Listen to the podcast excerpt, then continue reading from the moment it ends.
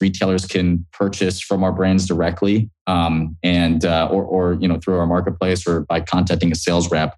And um, once that sale's made we pick pack ship the products um, on a two day turnaround time uh, to retailers across the state.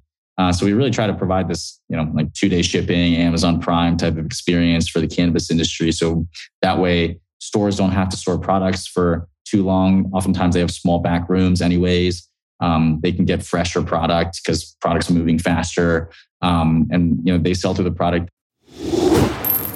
This is the Dime. Dive into the cannabis and hemp industry through trends, insights, predictions, and tangents. What's up, guys? Welcome back to another episode of The Dime. I'm Brian Fields, and with me, as always, is Kellen Finney. And this week, we've got a very special guest, Vince Ning, CEO and founder of Nabis. Vince, thanks for taking the time. How are you doing today? Good. Thanks for having me, Brian. Um, it's been uh, doing well. I can't complain. Kellen, how are you doing? I'm doing well. You know, looking forward to talking to Vince and uh, enjoying um, another West Coast conversation. Uh, for our listeners, is that where you're located, Vince? Out on the West yeah. Coast? Yeah, I'm calling in from San Francisco today. Yeah. Uh, what about you guys? I'm in New York.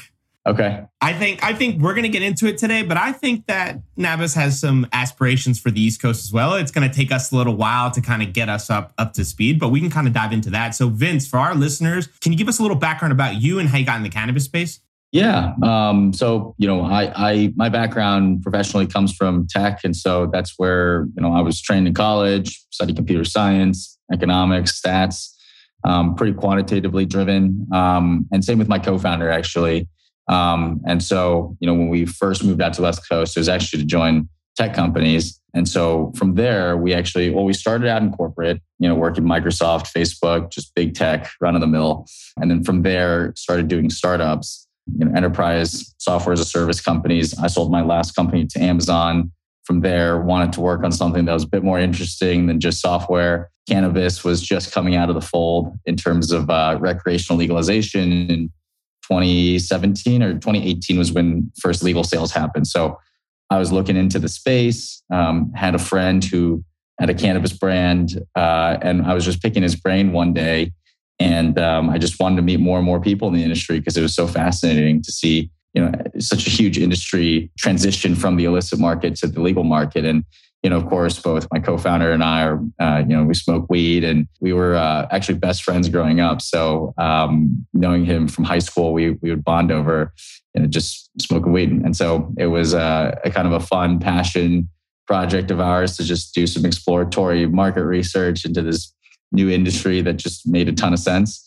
Um, and we wanted to just apply our uh, tech skill set to the industry to see how we can help grow it um, just knowing how much the market was going to grow, how many operators there were going to be. We just felt there was going to be a lot of complexity and a lot of mess. Um, and so, what we wanted to do was get right in the middle of it into the distribution side of the sector and try to streamline as much as possible. And so, from that one friend who became our first customer as a brand through just word of mouth referrals, we just grew now to servicing over 150 um, exclusive brands on our platform. Um, and we list them all on our B2B marketplace for retailers to be able to buy um, products from you know vendors uh, and suppliers that, that, that we work with. And so, uh, you know, some of our largest, more notable brands include um, Raw Garden, uh, Ember Valley, Plus, uh, Ganja Gold, Bloom. Um, and you know, one of the main values that we like to drive into the market is, you know, of course, while we like to have you know the big, well-known brands on our platform, we also really like to help the small operators as well. So, you know, major difference that you see in in our business versus in you know another traditional distribute distributors businesses. You know, we serve five times more brands than uh, any other uh, distribution platform, and so um, it really we we have a strong uh, motivation to helping out a lot of the smaller operators out there to help them be able to launch and scale and sustain as well. I'm fascinated by you and your, your co-founder's background, especially with the big tech, right? In Silicon Valley. When you're working for those big firms, you're pushing innovation. And now in the cannabis industry, you're kind of chopping down the trees and really starting the path forward. So any hesitation to kind of go from, let's say, big Silicon Valley tech to the cannabis industry? Yeah, I mean, in the beginning, it was a lot of just. Uh, I, I, felt like um, because cannabis, you know, in everyone in the back of everyone's mind, it just felt unsafe and insecure that was definitely my initial, I guess, personal hesitation, reservation coming into the space. But you know, when I, I, I that's why I kind of started with just like a friend of mine who was in the space uh, since I, we had trust and he introduced me to more people and I trusted his introductions. And so, you know, a lot of our business today um, as an infrastructure as a service business is built on that customer trust. You know, that lifeblood is really what gives people more confidence to refer more customers to us, and um, that's what makes this this wheel spin. And uh, apart from that, you know, I, we we honestly thought it was a really cool space. People in the industry were really genuine and real and authentic. You know, the problems were very tangible. Um, you know, coming from tech, you're always staring at a screen. I can't say I, I, don't always stare at a screen today, but you know, when, when you're delivering products, like I, I started doing the deliveries myself for the better part of the first year of operations, you know, you get to touch and feel, uh, uh, you know, what your service is doing in the industry um, and how it's actually helping move products from point A to point B safely and securely, handling cash collections and, uh, you know, processing that it's a it's a real business. Um, and some sometimes you know I feel like software lives in the virtual realm, and it's hard to it's hard to uh, I guess like it's hard to touch and feel it. So that was something that was really fascinating to us, just coming from tech. Yeah, that's super cool. I want to get into some of the the nuances associated with taking the concept from inception, right, to actually like a fully functional platform. So in other startup kind of software based industries, it's there's not a ton of regulations, right? So how did you guys kind of uh, tackle all of the regulations and compliance and all of that associated with cannabis while yeah. designing the the software platform to fit into that very complex environment, if you will? Yeah, it's almost the uh, it's almost the opposite, right? Like now tech is moving towards this whole Web three trend where everything's yeah. centralized and there's no rules and uh, you know cannabis is the most regulated i mean i think fundamentally we we came into the space and we we we honestly there were people who said they were experts were not experts because the regs had just come out. And so you know everyone was on the same playing field. Um, and we actually just had to read the regulations ourselves um, to interpret it.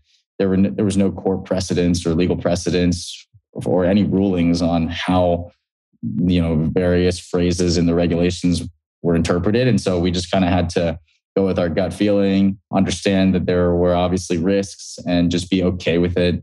Um, a lot of the mentality back then i think was just you know we were we were small time. No one's ever gonna really you know uh, you know turn the rock uh, and try to try to gut us out of the industry because it's not worth anyone's time. But then as we got larger and larger you know we obviously had to uh, get some lawyers involved and get a couple of additional opinions before we made decisions.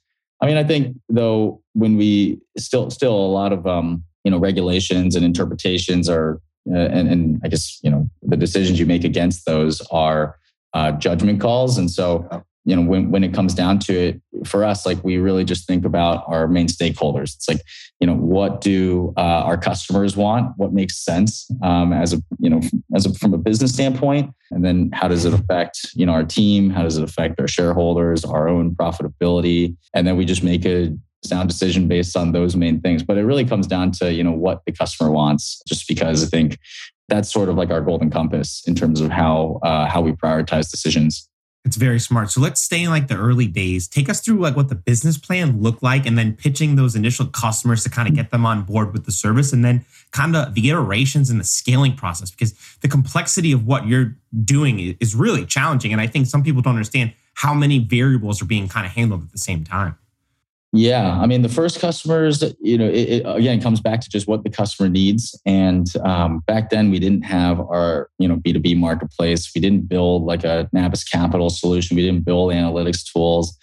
We just built a website to help people enter orders in that we would deliver and fulfill on, and we would collect payments for. And that's what people needed. Like they didn't need some fancy software to tell them, like, oh, these like cool analytics. They didn't need AI um, they just needed uh, some way to deliver their products from point A to point B compliantly and get paid.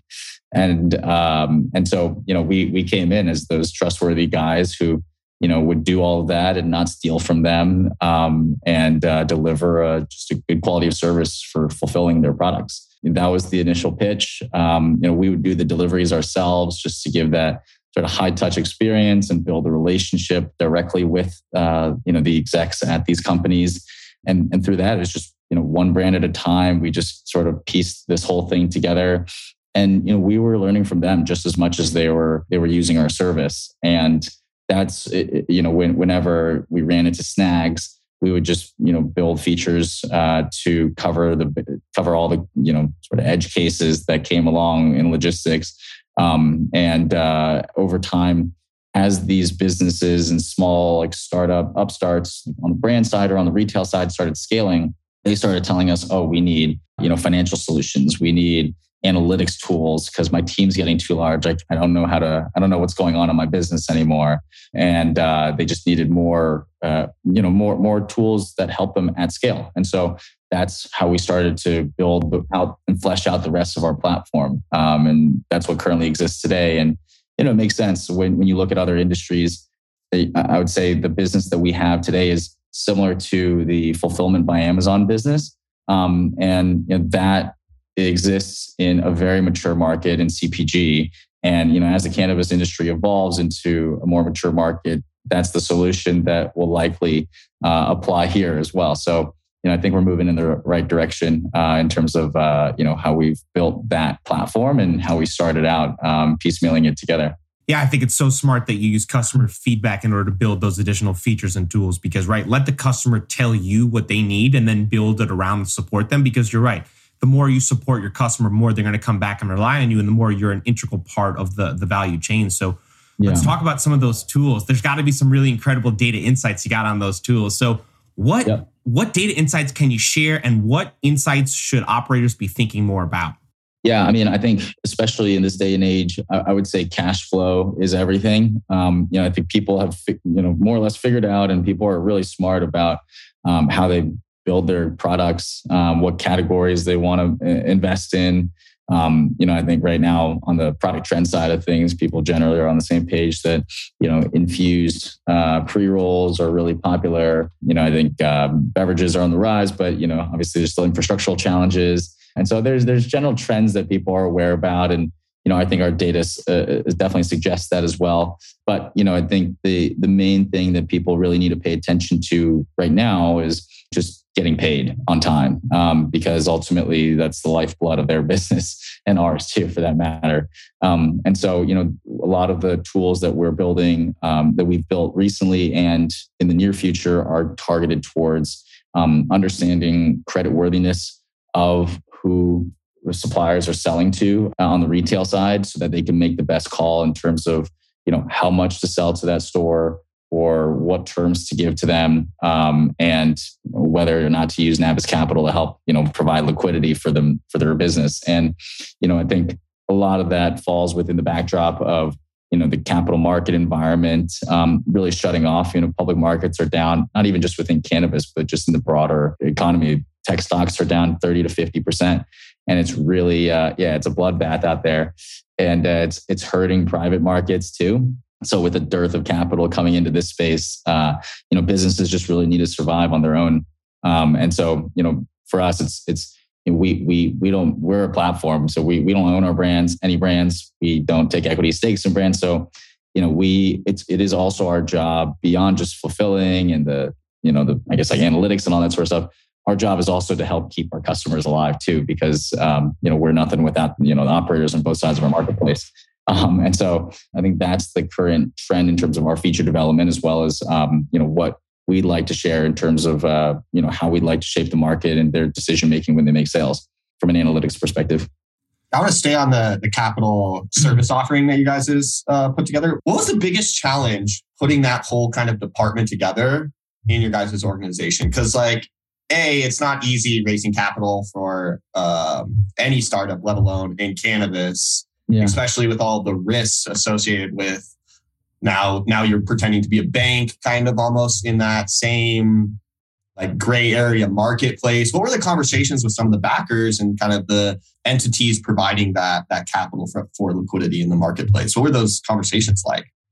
Yeah i mean i think for creditors for that business um, you know i think everyone see saw the opportunity because of the fact that banks can't actually touch the space in broader perspective. And so as a result, you know, our business, because we do the fulfillment, because we do the payment collections on behalf of all of our vendors and suppliers, we had sort of this like sort of arbitrage, or rather, like we had unique insights into how credit worthy a retailer was. And it was very constant feedback because of our day to day collections activities.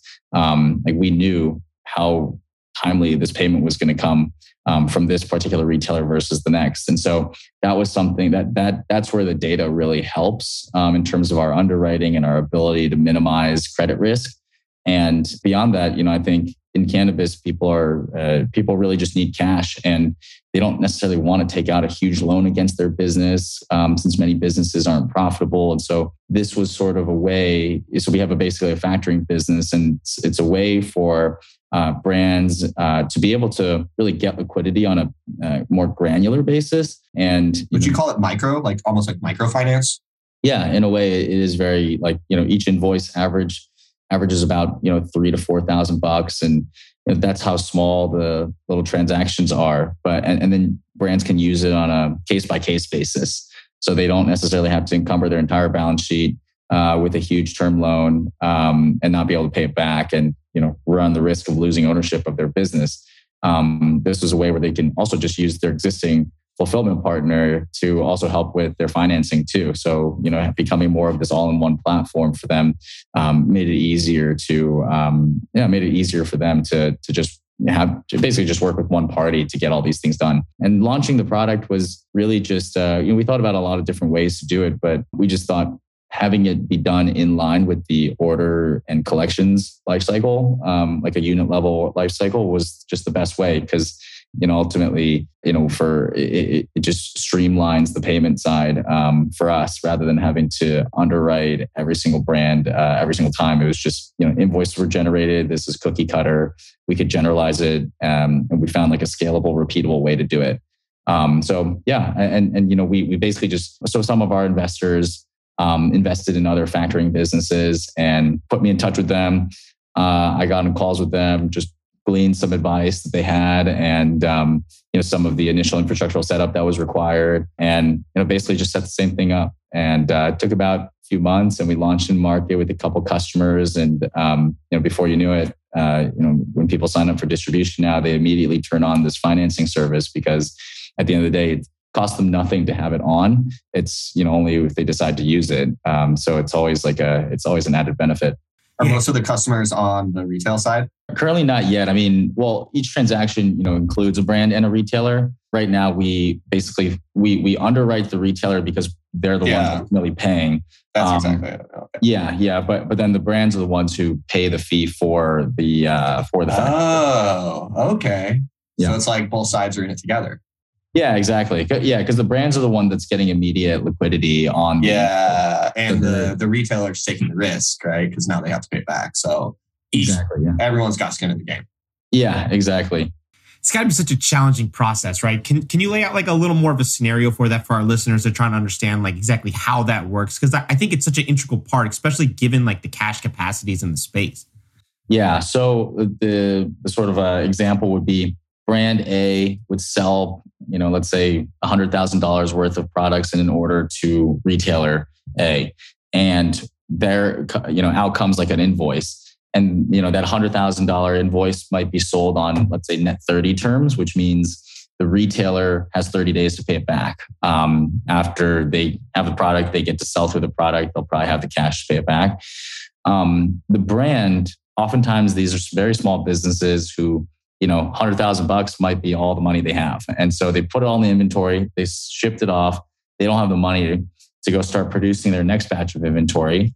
And so that's not a good way to build a brand. Um, and so for, you know, because ultimately what would happen is after the 30 days, perhaps the retailers sold through, um, ideally has sold through the product.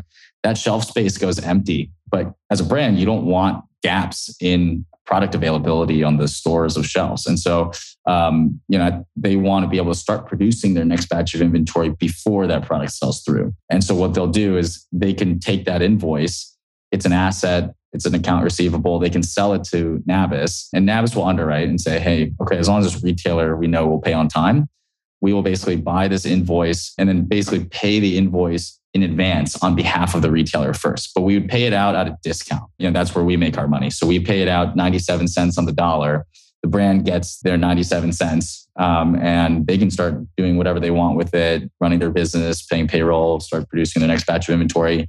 And we will wait the next 30 days to collect from the retailer. And then we'll make that spread, that difference between the 97 cents and the whole dollar um, on that invoice. And so that's, you know, one life cycle of the transaction, but it helps provide a lot more uh, like liquidity in the market as well as um, improves sort of the, the, the, life cycle the sort of like velocity of inventory um, through the supply chain as well such a critical piece of the puzzle. And I, am curious to know. I mean, I, obviously you, you, can't share from a business perspective how much, like as a percentage wise of your business that's become, but I'd assume that's probably a really that's becoming bigger and bigger as we continue because that has to be such a massive need on a day to day basis. Because obviously, what we've seen in California is is challenges across the board, and that just being one of them. So let's stay on California. Can you describe some of the challenges that that California operators are facing? Yeah, um, there's tons, and uh, you know we we feel it. Uh, our customers feel it. I think the biggest one, the biggest challenge right now is um, just incredibly high taxes, and the problem is it's actually starting with at the top of the supply chain with cultivators. So right now, there's I mean, ever since the inception of the California market, the rec- recreational market, there's been a cultivation tax and an excise tax. And cultivation taxes were charged based upon the weight of flower that was produced. But you know, after last year, there's been this overproduction, oversupply of flower that's coming into the market. So you know, the average price per pound has fallen significantly, but the weight is still the same, if not more. And so what ends up happening is the taxes don't fall in line with the average price per pound. And so because you're still paying the same taxes but making less money, you know, we've heard cultivators saying that they're paying up to about 40% of what they of their revenue in cultivation tax alone, not to mention all the labor costs and, you know, the actual cost to produce this product. So you know the, the state i get it you know while they're trying to make their cut of revenue um, from taxes from operators also can't you know smother the economy and and you know kill the goose that laid the egg you know?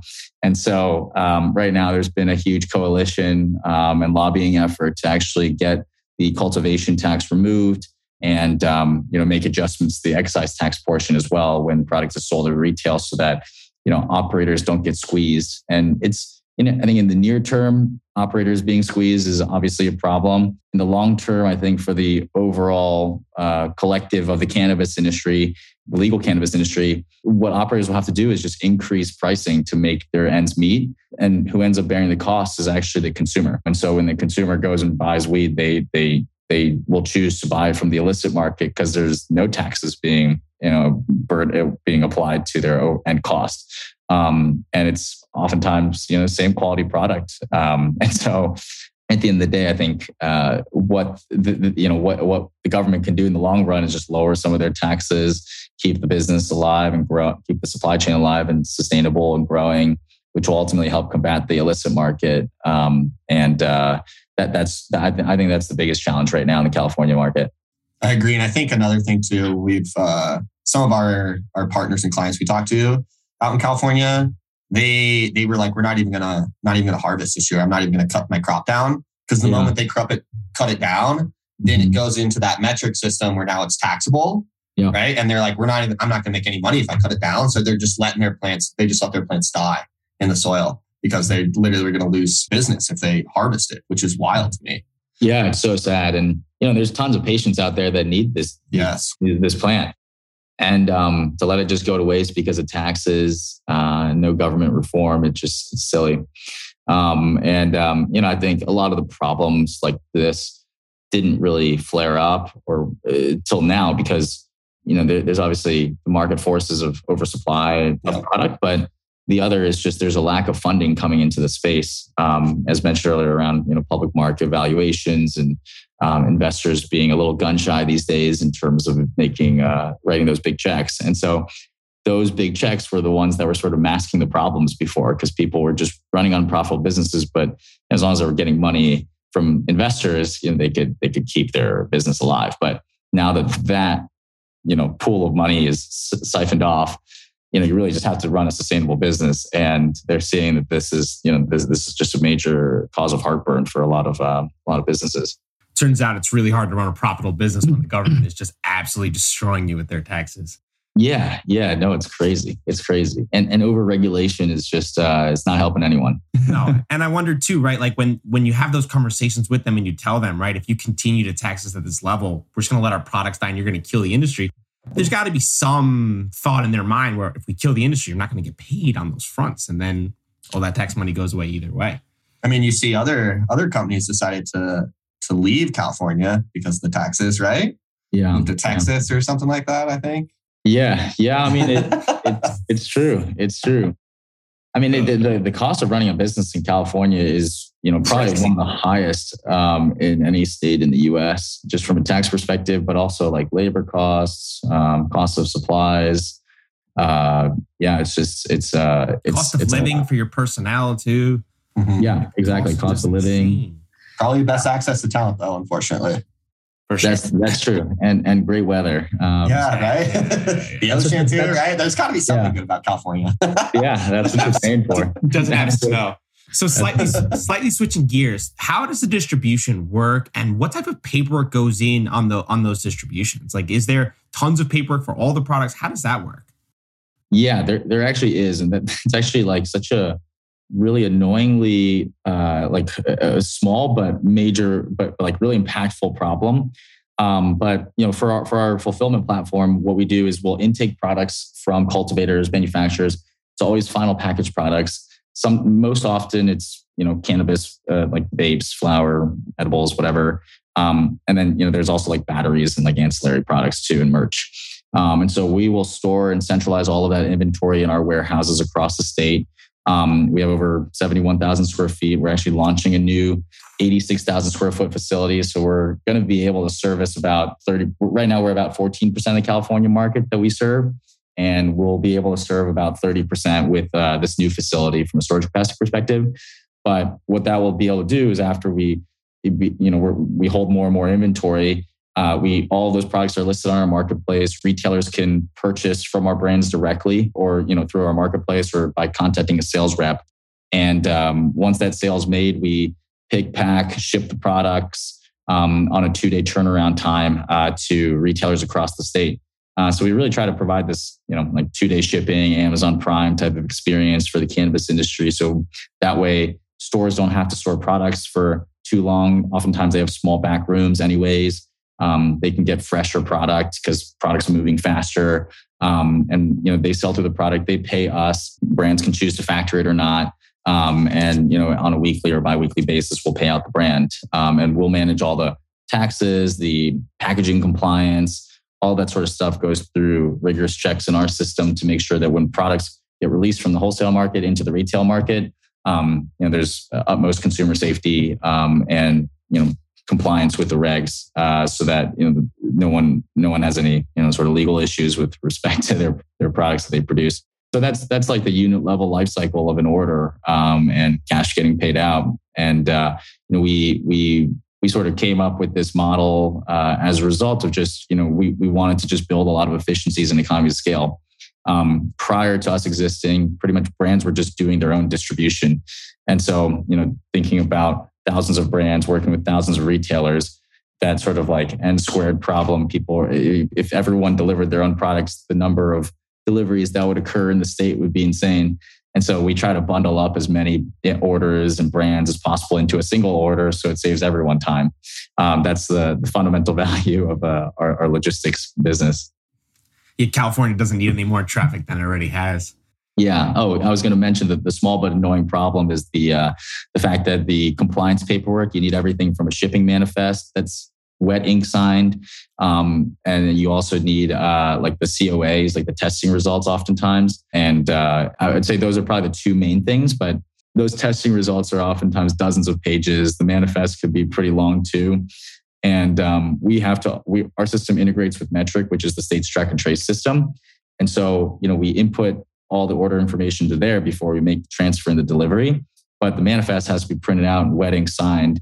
And if the state ever audits you for those records, they actually have to scan it back in um, to send it to them. And so it's just, you know, the amount of paperwork that gets printed, reprinted, uh, signed, and rescanned in is just a hugely burdensome. I mean, I would say as a business, we spend hundreds of thousands of dollars a year on on just paper and printing alone. Um, and so, from an environmental perspective or just a cost perspective in general, it's um, that that is something that I would love to change. I mean, there's larger problems than that right now, which is the sad part. But um, that's like an obvious low hanging fruit, in my opinion, to just get to, to, to just be allowed to do electronic signatures and electronic paperwork for the compliance side of things. Is Metrc working on a software platform that should be able? I mean, a DocuSign, right? Like that's I know. my mind. Yeah, exactly. Uh, you know, it's like you know when UPS An iPad, right? Like Yeah, yeah, exactly. Like when UPS comes to your door, deliver a product, you you know you sign on their little, little with their little stylus and their um and their little tablet.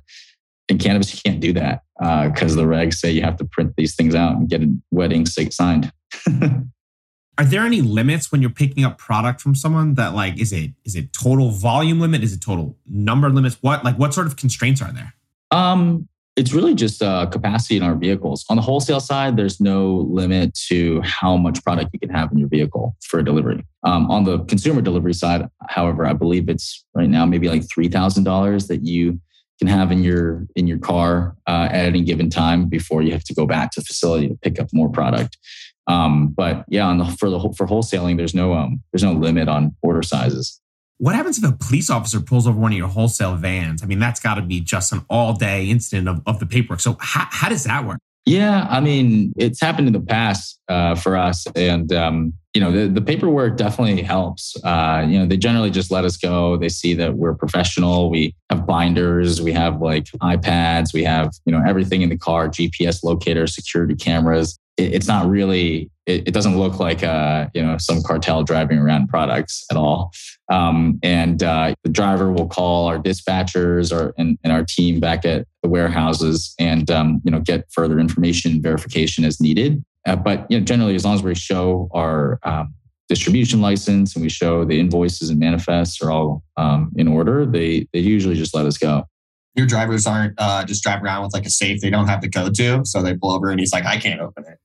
Yeah, that is exactly how it is. Our vehicles have safes that are like bolted into the floor, and it's a drop-in only safe. So you know, once it's in, can't come back out until it gets back to our facility, and the um, only a couple key folks at the facility know codes to. Oh wow, that's exactly so- how it is. Check it out. Yeah, exactly. yeah. So so even if you know people get robbed, drivers get robbed on the road, they actually can you know honestly say they cannot get into the safe. Um, yeah. It's probably a very interesting interaction with the police officer. I can't get into it, and I'm just really sorry about that. I, I don't Yeah. know the code. They're like, uh, I don't believe you. Yeah. What is the biggest challenge setting up your business that most wouldn't know? I would say a big part of it is recruiting. You know, cannabis, while everyone sees it as a huge opportunity and a lot of people smoke weed, you know, two thirds of all Americans support cannabis. For them to kind of change gears on their career and work full time at a cannabis company, I think would still raise eyebrows for a lot of people. Um, and this industry, um, i- i- amongst any new industry, amongst you know any other new industry, needs that good talent coming from other industries who have experience in logistics, supply chain, in CPG, in you know product creation, branding. You know, a lot of those people just won't join the cannabis industry because it's still federally illegal. And whether it's moral or not, or if it's just a legal thing, um, you know, some people you know, America was built on the backs of immigrants as a melting pot here. And, you know, immigrants are oftentimes afraid of, you know, being a part of Canada because it hampers their ability to get a green card. Um, so, you know, it's, it's, there's things like that that really um, restrain good talent from coming into the space. And we need always constantly, our job is I've built companies before. This is the first time I think I've done, I, well, not the first time, but I think I would say this is the company I've done the most you know education about the product on um, in terms of not just our services but you know what we deliver. Uh, just because i think it's important that people who work at nabis and people who are thinking about even investing in the space um, understand that this is um, a product that's worth having around in society. And it's um, you know it, it was wrongly you know put in a box back in the 80s Amazon used their data insight trends to release products. Any future roadmap ideas of Nabis releasing cons- consumer facing products? No, not really. Um, you know, it's always been a thought, and people always ask us about it. But you know, the, the, one of the big thing, one of the big reasons we've been able to scale our platforms to the extent that we have today is because we're um, grounded in this agnosticism where you know, we have a balanced portfolio. Um, we have competitive brands shipping on our platform, but you know, we don't do the sales uh, for them, so we're not picking sides. We don't have our own brands. We don't compete with it. We, we don't create conflicts of interest amongst the customers we uh, we fulfill for. So you know that that's you know for for some other distributors who might do that, um, they can pretty much just fill out a menu space of you know one brand in each category and at each price point, and then you're pretty much maxed out on your menu. Um, and then you just have to basically keep pumping those same 20 brands. Um, for us, you know, we wanted to help out that longer tail of the market because we wanted to give everyone an equal opportunity to get to market. Because we also believe that given how early days it is in the industry and how much R&D still has yet to come for the cannabis plant, um, there's so many more products that can be created and commercialized that why limit the market now in terms of consumer choice? Um, and so we we want to continue to have this open platform for small business operators to you know try their hand, and experiment with new products. Building out the technology stack, what was one concept or fact that surprisingly was overwhelmingly harder than you initially thought? Ooh, I mean, I would say it's definitely the inventory management side because um, it has to abide by compliance standards and um, there's you know unique SKUs and batches and there's COAs and there's kind of different way, depending on the product category you could have like you know various different it's like to define one unit it actually requires so much metadata um, to actually to to um, to to describe. And so that part i think we built our inventory rebuilt our inventory management system like three different times um, just because the regs kept changing and we needed to add more and more fields into our database. Um, but you know i think we're in a good place now uh, with our you know location based inventory system and there's very little inventory fidelity issues today. Since you've been in the cannabinoid industry what has been the biggest misconception? Biggest misconception i would honestly say it's just uh, you know how harmful the product is. It's i think so many people in other generations even my parents will still question whether this thing is legitimate or not um, and whether it's harmful uh, to your body. Um, but you know studies have shown that it's uh, just so much better than you know what people drink every day like eat every day like alcohol um, and so um, yeah i think i think people just don't believe it still Before we do predictions, we ask all of our guests if you can sum up your experience in a main takeaway or lesson learned to pass on to the next generation, what would it be? I would honestly say, you know, despite what kind of business you're building, relationships are, are key. Uh, I think it's about getting out there, meeting people in the industry, hearing what they're about, um, how they how they view the industry and how they want to shape it, and uh, you know that sort of informs you on how to grow and build your business too to serve you know them as potential customers as well. So and that's definitely always served me well, even as a tech guy who you know who, who I guess uh, you know for for all intents and purposes likes to just build uh, a website and hope the customers will come. I think it's important to actually learn from them in person. So uh, and see and see what their goals are. So that that's been invaluable as an entrepreneur. I think uh, to to still continue to do even today. That's well said. All right, prediction time, Vince. Will the cannabis industry follow the same distribution model as the alcohol industry? And if so, when? I think it'll be different, um, mainly because you know when the alcohol industry started, that was before the invention of this thing called the internet. And I think with modern tools and technologies, you can actually build a much more sophisticated and efficient supply chain, um, especially for distribution. Um, and so while the regulations might shake out to be similar, I think there's obviously I think there's there's ways in which those regulations can be adapted today that with people who are making those regs, you know, their thinking has the, you know modern technology baked in mind. So um, I think it's it'll be it'll be a much more efficient and cost effective supply chain. Uh, I think than than alcohol. Kellen, oh, that's a good question. Part of me says it pro- it might not follow the alcohol industry's distribution standpoint based on what the United States Postal Service is like technically allowing, right? So like they're actively involved in like these hemp shows and stuff for shipping like hemp, right? Um, and so they just say put a COA in it and you can ship your hemp. And so if the US Postal Service is allowing you to like ship your own hemp flower or cannabis flower with a COA in it, that's significantly different than the alcohol industry, right? Because if I go to the postal service with a bottle of liquor, they tell me to go kick rocks because it's illegal for me to send like a bottle of whiskey to my dad in a different state. Like completely illegal for me to do that on my own, right? So I think that it could potentially be handled significantly or it, it will be handled differently. And I also think that goes with my prediction that Amazon will be involved in the industry as well. Um, I so I think that, yeah, because there's delivery services for like I can get a I can get cannabis delivered to my house, and that's not as robust in the in the alcohol space either. Yeah. All right, Brian, what do you think? I mean, obviously Amazon's coming, right? Like they've made pretty pretty aggressive waves, and from a logistics standpoint, they're as good as anyone. So I don't know. I, I think it, it, all depends on what ends up happening, right? What's the easiest to regulate, and what's the most profitable for the government, and what's the least amount of effort in order to kind of get started. So it's it's really hard to even make those sort of assumptions on that. So I'll go ahead and say, I guess yes, just to to be different. Be the other side. Yeah. so Vince, for our listeners, they want to get in touch, they want to learn more about you and your company. Where can they find you? Yeah, so go to nabis.com, N-A-B-I-S.com. Um, you can find out all about our services, what we do, what we're all about um, there. And then um, you know, if you're looking, whether you're looking for a job or you're looking to use us as a platform, um, the other is we we have an Instagram, Nabis underscore HQ, um, and you can see in real time what what our team's up to all the time. cool. Yeah, we'll link those up in the show notes. Thanks so much for taking the time. Yeah, thanks so much. It's been fun.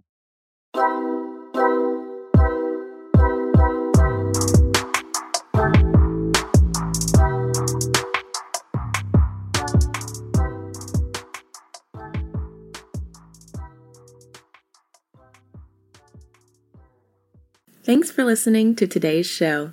To check out more great cannabis podcasts, go to podconnects.com. Here's a preview of one of our other shows.